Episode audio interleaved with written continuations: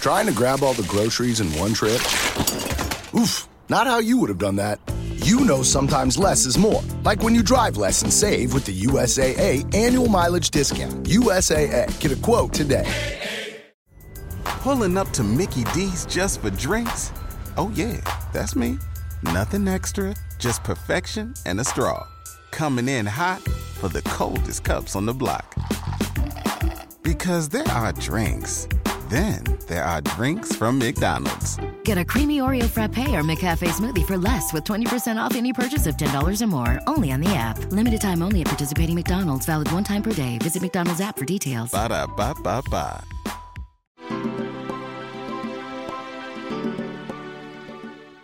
Cześć, tu Mateusz. i Natalia. Zapraszamy Was do odsłuchania podcastu Zakładki. Naszym celem jest przede wszystkim zachęcenie Was do czytania. Mamy dwie główne zasady. Pierwsza, nie spoilerujemy i druga, nie oceniamy czytanych przez nas książek. W dzisiejszym podcaście będziemy omawiać kontynuację powieści Król, którą napisał Szczepan Twardoch, a ta kontynuacja nazywa się Królestwo.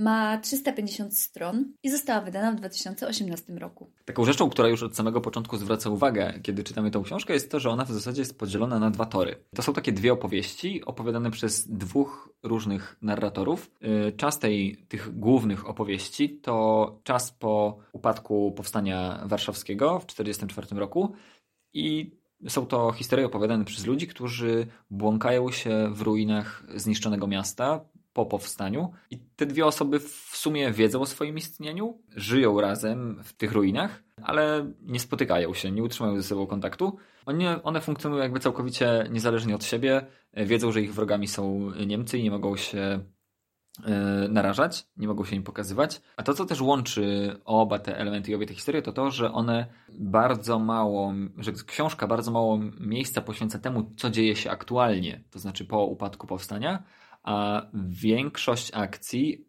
opowiedzianej to historie e, tych bohaterów i ich bliskich, które działy się na przestrzeni od 1939 roku, od rozpoczęcia wojny, w zasadzie do upadku powstania warszawskiego w 1944. Istotną informacją jest także to, że tak jak w Królu główną postacią był Jakub, tak w Królestwie on w ogóle nie jest główną postacią. Jest tak naprawdę może bardziej e, drugoplanową, a dwoma głównymi postaciami opowiadającymi historię jest Rywka oraz Dawid. Każdy rozdział jest opowiadany raz przez Rywkę, a raz przez Dawida. Nie wiem, czy też miałeś takie wrażenie, e, ale jednak powiedziałabym, że Rywka odgrywa jeszcze większą rolę w tej powieści niż Dawid. To śmiałe twierdzenie. Mm, Wydaje mi się, że ja bym postawił chyba między nimi znak równości, bo oni naprawdę dużo, w wielu miejscach się pojawiają. Yy, I często jest też tak, że właśnie w retrospekcjach yy, zarówno jednej osoby, która cofa się yy, ze swoją opowieścią, jak i drugiej, ta druga osoba też się pojawia. Właśnie słusznie zauważyłeś, że faktycznie Jakub nie jest już najważniejszą postacią w tej książce, ale on nadal ma bardzo dużą rolę. I może nie nazwałbym go tylko epizodem albo przedmiotem, e, rzeczą, która w zasadzie jest przenoszona e, i która nie ma własnej woli w tych najbardziej kluczowych scenach, ale w obu narracjach pojawia się on jako bardzo ważna postać, żeby nawet nie powiedzieć kluczowa. W zasadzie każdy bohater, o którym mowa w książce, miał kiedykolwiek styczność e, z Jakubem Shapiro. Tutaj się absolutnie zgodzę z tym, że rola Jakuba w tej części przejawia się przede wszystkim w tym, jaki on wpływ wywarł na Rywkę oraz na Dawida. Że bardzo wiele czynów, które dokonują, jest spowodowane ich relacją z Jaku- z Jakubem albo tym, jak on na nich wpłynął. Tak, Dawid nawet e, wielokrotnie wspominając o ojcu, mówi o nim, że nie znał nikogo gorszego od jego ojca. To człowiek, który Dawidowi kojarzy się z największym złem, najczarniejsza postać, jaka, jaką może sobie ten wyobrazić. I tutaj zachodzi w sumie pewien paradoks, dlatego że Shapiro oznacza dobry, a właśnie Shapiro tutaj pojawia się jako osoba zła. I każdy bohater w zasadzie w tej książce staje przed takim wyzwaniem, które było rzucane każdemu człowiekowi, który przeżywał trudne chwile w czasie wojny. Tym zadaniem i wyzwaniem było po prostu to, żeby pozostać człowiekiem. I tutaj naprawdę nie każdy bohater radzi sobie z tym, żeby sprostać wymaganiom człowieczeństwa w wymiarze moralnym i etycznym. I niektórzy właśnie pod tym ciężarem, upadają.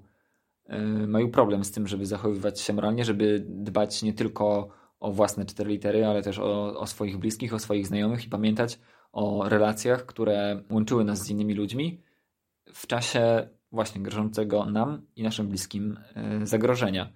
Nie chcemy tutaj opowiadać za dużo, jakie są losy tych bohaterów, ale naprawdę sytuacja i bohaterowie, ich sytuacje odwracają się o 180 stopni i w tej książce naprawdę bardzo szybko z króla można stać się żebrakiem, a przypominamy, że książka opowiada losy w dużej mierze Żydów, którzy zamieszkują getto warszawskie w czasie II wojny światowej. Ja też odniosłam wrażenie, że rzeczywiście Dawid pisze w paru miejscach o tym, że nigdy nie poznał nikogo tak złego jak Jakub, ale tak naprawdę on tego do końca nie uzasadnia. Podaje opisy wielu okropnych, złych ludzi, których poznał w swoim życiu, ale nie podaje kontrargumentów, które by uzasadniały tak śmiałą tezę, jaką jest powiedzenie, że Shapiro jest najgorszą osobą, najgorszym człowiekiem, którego poznał. I to jest y, taki dowód na to, że tak naprawdę on sam chyba wie, że te silne uczucia, które on e, do niego żywi, są spowodowane właśnie tym, że to jest jego ojciec.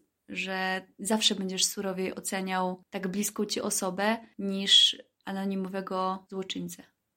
Tak, na pewno to, co też y, rzuca się cieniem na postać Jakuba, to jego determinacja y, dotycząca tego, żeby na przykład bronić Warszawy. I mamy fragment tego dotyczący jego zachowanie akurat w tym momencie, kiedy on decydował się we wrześniu 1939 roku, a w zasadzie nawet jeszcze przed wrześniem, żeby wziąć udział w mobilizacji, żeby walczyć e, za kraj i za miasto, była całkowicie niezrozumiała przez jego żonę Emilię i synów Dawida i Daniela. Jakub, nic nie jesteśmy temu krajowi winni. Przecież oni tej wojny nie wygrają, nie z Niemcami. Przecież wiesz, to tak samo dobrze jak ja. Zapłać komu trzeba, nie idź do wojska. Nic Polsce nie jesteś winien. Nie dla Polski idę, szepnął ponuro. W dupie mam Polskę. To po co? Myślał, długo na to odpowiedział. Ktoś musi Warszawy bronić, powiedział w końcu. To jest moje miasto. Co ty bredzisz, Jakub? Twoje miasto bronić Warszawy, a nas, mnie, chłopców? Stawiasz sobie Warszawę za punkt honoru? Sądzisz, że jeśli tak mocno uwierzysz w jakąś fikcję, jak te wszystkie łajdaki w akselbantach wierzą w honor Boga albo w ojczyznę, to staniesz się lepszym człowiekiem? Nie możesz wierzyć w to, co oni, ale chcesz wierzyć w coś równie bezsensownego, więc wymyśliłeś sobie, że dasz się zabić za Warszawę? To moje miasto, powtórzył ojciec. Tutaj są takie fragmenty, w których w zasadzie widać, że Jakub czasami podejmował decyzje, które przez wielu byłyby uznane za słuszne i dobre, ale jego rodzina po prostu odebrała je jako złe. I to też kładzie się cieniem na jego relacje z synami. I mam wrażenie, że ta postać jest też o tyle ciemna w odbiorze Davida, dlatego że jest stawiana obok postaci całkiem innej, całkiem jasnej, czyli postaci Daniela, e, który jest drugim synem e, Jakuba a który jest opisywany jako osoba, no tam nie ma złej myśli, tam nie ma złego zdania nawet o, tak. o Danielu. Dawid cały czas podkreśla, że Daniel był lepszy od niego, że był chodzącą, czystą miłością i mamy fragment dotyczący tego.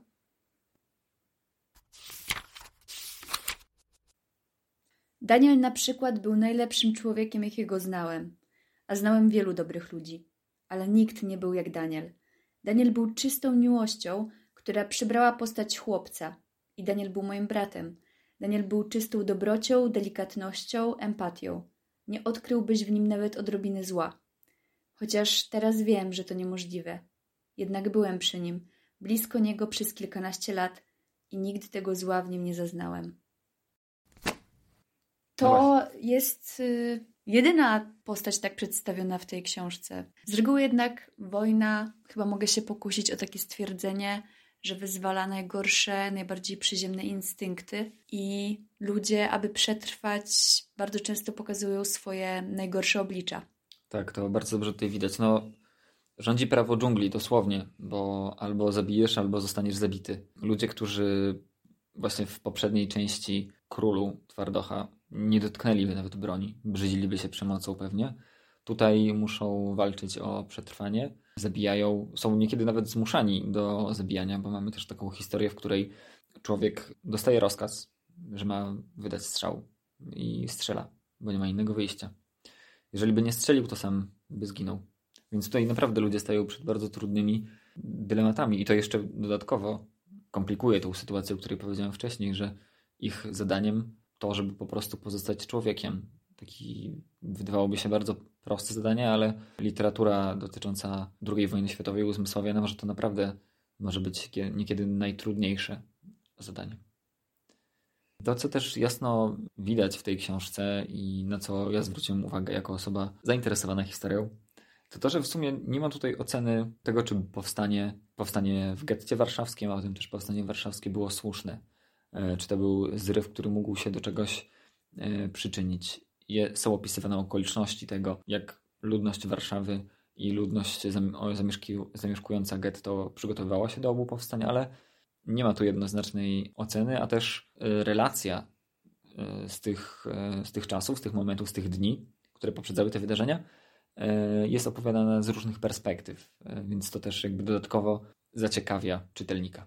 To, czym Twardoch mi też y, bardzo mocno zaimponował, to postawienie pytajnika i zakwestionowanie tego twierdzenia, jakoby, że Polacy, że bronili Żydów w czasie wojny i im pomagali, dlatego że nie brakuje filmów takich jak na przykład Dzieci Ireny Sendlerowej czy wiele innych książek, w których Polacy są przedstawiani jako bohaterowie, jako postaci pozytywne. Z kolei już teraz coraz częściej chyba o tym się mówi, że no to nie do końca była prawda. I tutaj Szczepan Twardoch zdecydowanie pokazuje Polaków w zupełnie innym świetle. No i podkreśla to, że tak naprawdę każdy walczył o przetrwanie i e, jeżeli trzeba było aby przetrwać, wydać Żyda, to większość jednak Polaków się nie wahała i, tak naprawdę Żydzi bardzo często bali się Polaków, może nawet na podobnym poziomie co i Niemców. Tak, tutaj też y, właśnie dokładnie z tym przykładem, o którym mówisz, y, mierzyli się bohaterowie naszej książki, dlatego że oni też mają taki moment, w którym udaje im się uciec z getta i poszukują schronienia, a wiedzą, że jeżeli ktoś ich przyjmie pod swój dach, to będzie liczył się ze śmiercią. Też mam taki fragment, y, który tak ogólnikowo przedstawia, jak y, bardzo często Żydzi byli postrzegani przez Polaków. Dla Polaków bogaty Żyd, choćby z najlepszej rodziny, jest postacią zasadniczo podejrzaną. Źródła jego majątku zawsze wydają im się niemoralne. Co dziwne, majątek polskiego szlachcica przez wiele pokoleń budowany na niewolniczej pracy chłopskiej, niemoralny nikomu się nie wydawał a majątek żydowskiego handlarza czy bankiera już tak. Mówię dziwne, a przecież nie jest to wcale dziwne, skoro to właśnie Polacy ustalili normy regulujące, co jest godziwe, a co podejrzane. Także tutaj e, to mi się podobało, że autor nie, nie boi się wyrazić tę trudną czasami do zaakceptowania przez wielu naszych rodaków tezę, że Polacy wcale nie do końca zawsze się zachowywali w odpowiedni sposób w czasie tej wojny. Tak. Chociaż ja na przykład odnoszę wrażenie, że w zasadzie w ostatnich latach, yy, ostatnich kilku latach, nie kilkudziesięciu, ale nawet kilku, coraz częściej do naszej świadomości przybija się to, że nie wszyscy Polacy nie zawsze byli postaciami, z których współcześnie moglibyśmy brać przykład, albo z których postaw yy, moglibyśmy być dumni, bo to widać na przykład w przypadku filmu Pokłosie, gdzie jest też właśnie mowa o tym, o sytuacji, która zdarzała się pewnie wielu w wielu małych wioskach w Polsce, że to faktycznie Polacy niejako sprowokowali atak na rodziny żydowskie w przededniu albo już w czasie e, wojny właśnie. Więc to są też często trudne sytuacje. Takim spostrzeżeniem, które płynie e, z tej książki, też jest to, że kobiety przedstawione w tej książce lepiej zniosły trudny czas, jakim e, była wojna i te wyzwania, które były stawiane przed ludźmi. Bo zarówno Emilia, żona Jakuba, jak i Rywka raczej miały stałą postawę kobiety niezłomnej, która cały czas utrzymywała stałe wartości i normy, których się trzymała. Tutaj też mamy taki wątek dosyć romantyczny, który nam unaocznia, że Rywka całe swoje życie kochała tylko jednego mężczyznę, Jakuba Szapirę, i to niezależnie od tego, w jak bardzo tragicznym stanie się znajdował i w jak bardzo złym momencie swojego życia był. I pomimo tego, że Rywka w wielu miejscach krytykuje Shapirę i wręcz czasem nawet mówi bardzo ostre słowa, że go nienawidzi za coś, co on na przykład zrobił, to jednak koniec końców tak naprawdę podkreśla też, że, że chociaż jest już yy, bardzo często cieniem dawnego Jakuba, tego, w którym się zakochała, to tak naprawdę miłość do niego jest tym, co mam wrażenie pozwoliło jej wręcz przetrwać te najcięższe czasy, że to szaleństwo, to jak bardzo ona była y, zdeterminowana do tego, że chce przeżyć i że chce przeżyć z nim, doprowadziło do tego, że, że jej się to udaje. Tak, tutaj w przypadku tej historii miłosnej między Jakubem a Rywką dokładnie widać różnicę w stosunku Jakub-Rywka, a Jakub i Emilia. Bo ta relacja y, Jakuba i Emilii bardzo szybko, w, w trudnej chwili bardzo szybko y, upada i właśnie pozostaje przy nim tylko Rywka, która naprawdę najwyraźniej naprawdę go kochała. Jak się czyta tę powieść, to można wysnuć takie twierdzenie, że nie kocha się za coś, tylko po prostu kogoś kochasz i jest to zobowiązanie w twojej głowie i ty jak postanowiłeś kogoś kochać, to będziesz to robił. Tak, ona zdecydowanie nie kocha za coś, ale ona kocha pomimo. Ona nie tak. kocha Jakuba y, za coś, co jej dał, za coś, y, za kogoś, kim dla niej był, ale ona kocha go właśnie pomimo tego, że, że jej unikał, pomimo tego, że się nią nie przejmował, pomimo wielu innych rzeczy. A propos miłości, masz chyba dobry fra fragment do przytoczenia. Tak, bardzo spodobał mi się fragment o miłości, który znalazłem w tej książce, którego naprawdę nie spodziewałem się tutaj znaleźć i wydaje mi się, że to jest jeden z fragmentów, który lepiej oddaje sens tego uczucia. Jakim jest miłość? Posłuchajcie. I tkwi w tym coś niesprawiedliwego i niegodnego, w tym jak ludzie wybierają się wzajemnie spośród innych. Każdy człowiek, mężczyzna i kobieta, wybierając sobie kogoś do kochania, wyborem tym obraża całą resztę ludzkości. Każda miłość jest obelgą dla wszystkich tą miłością niekochanych. Mama jednak nie wybierała nikogo i nie zastąpiła ojca nikim innym.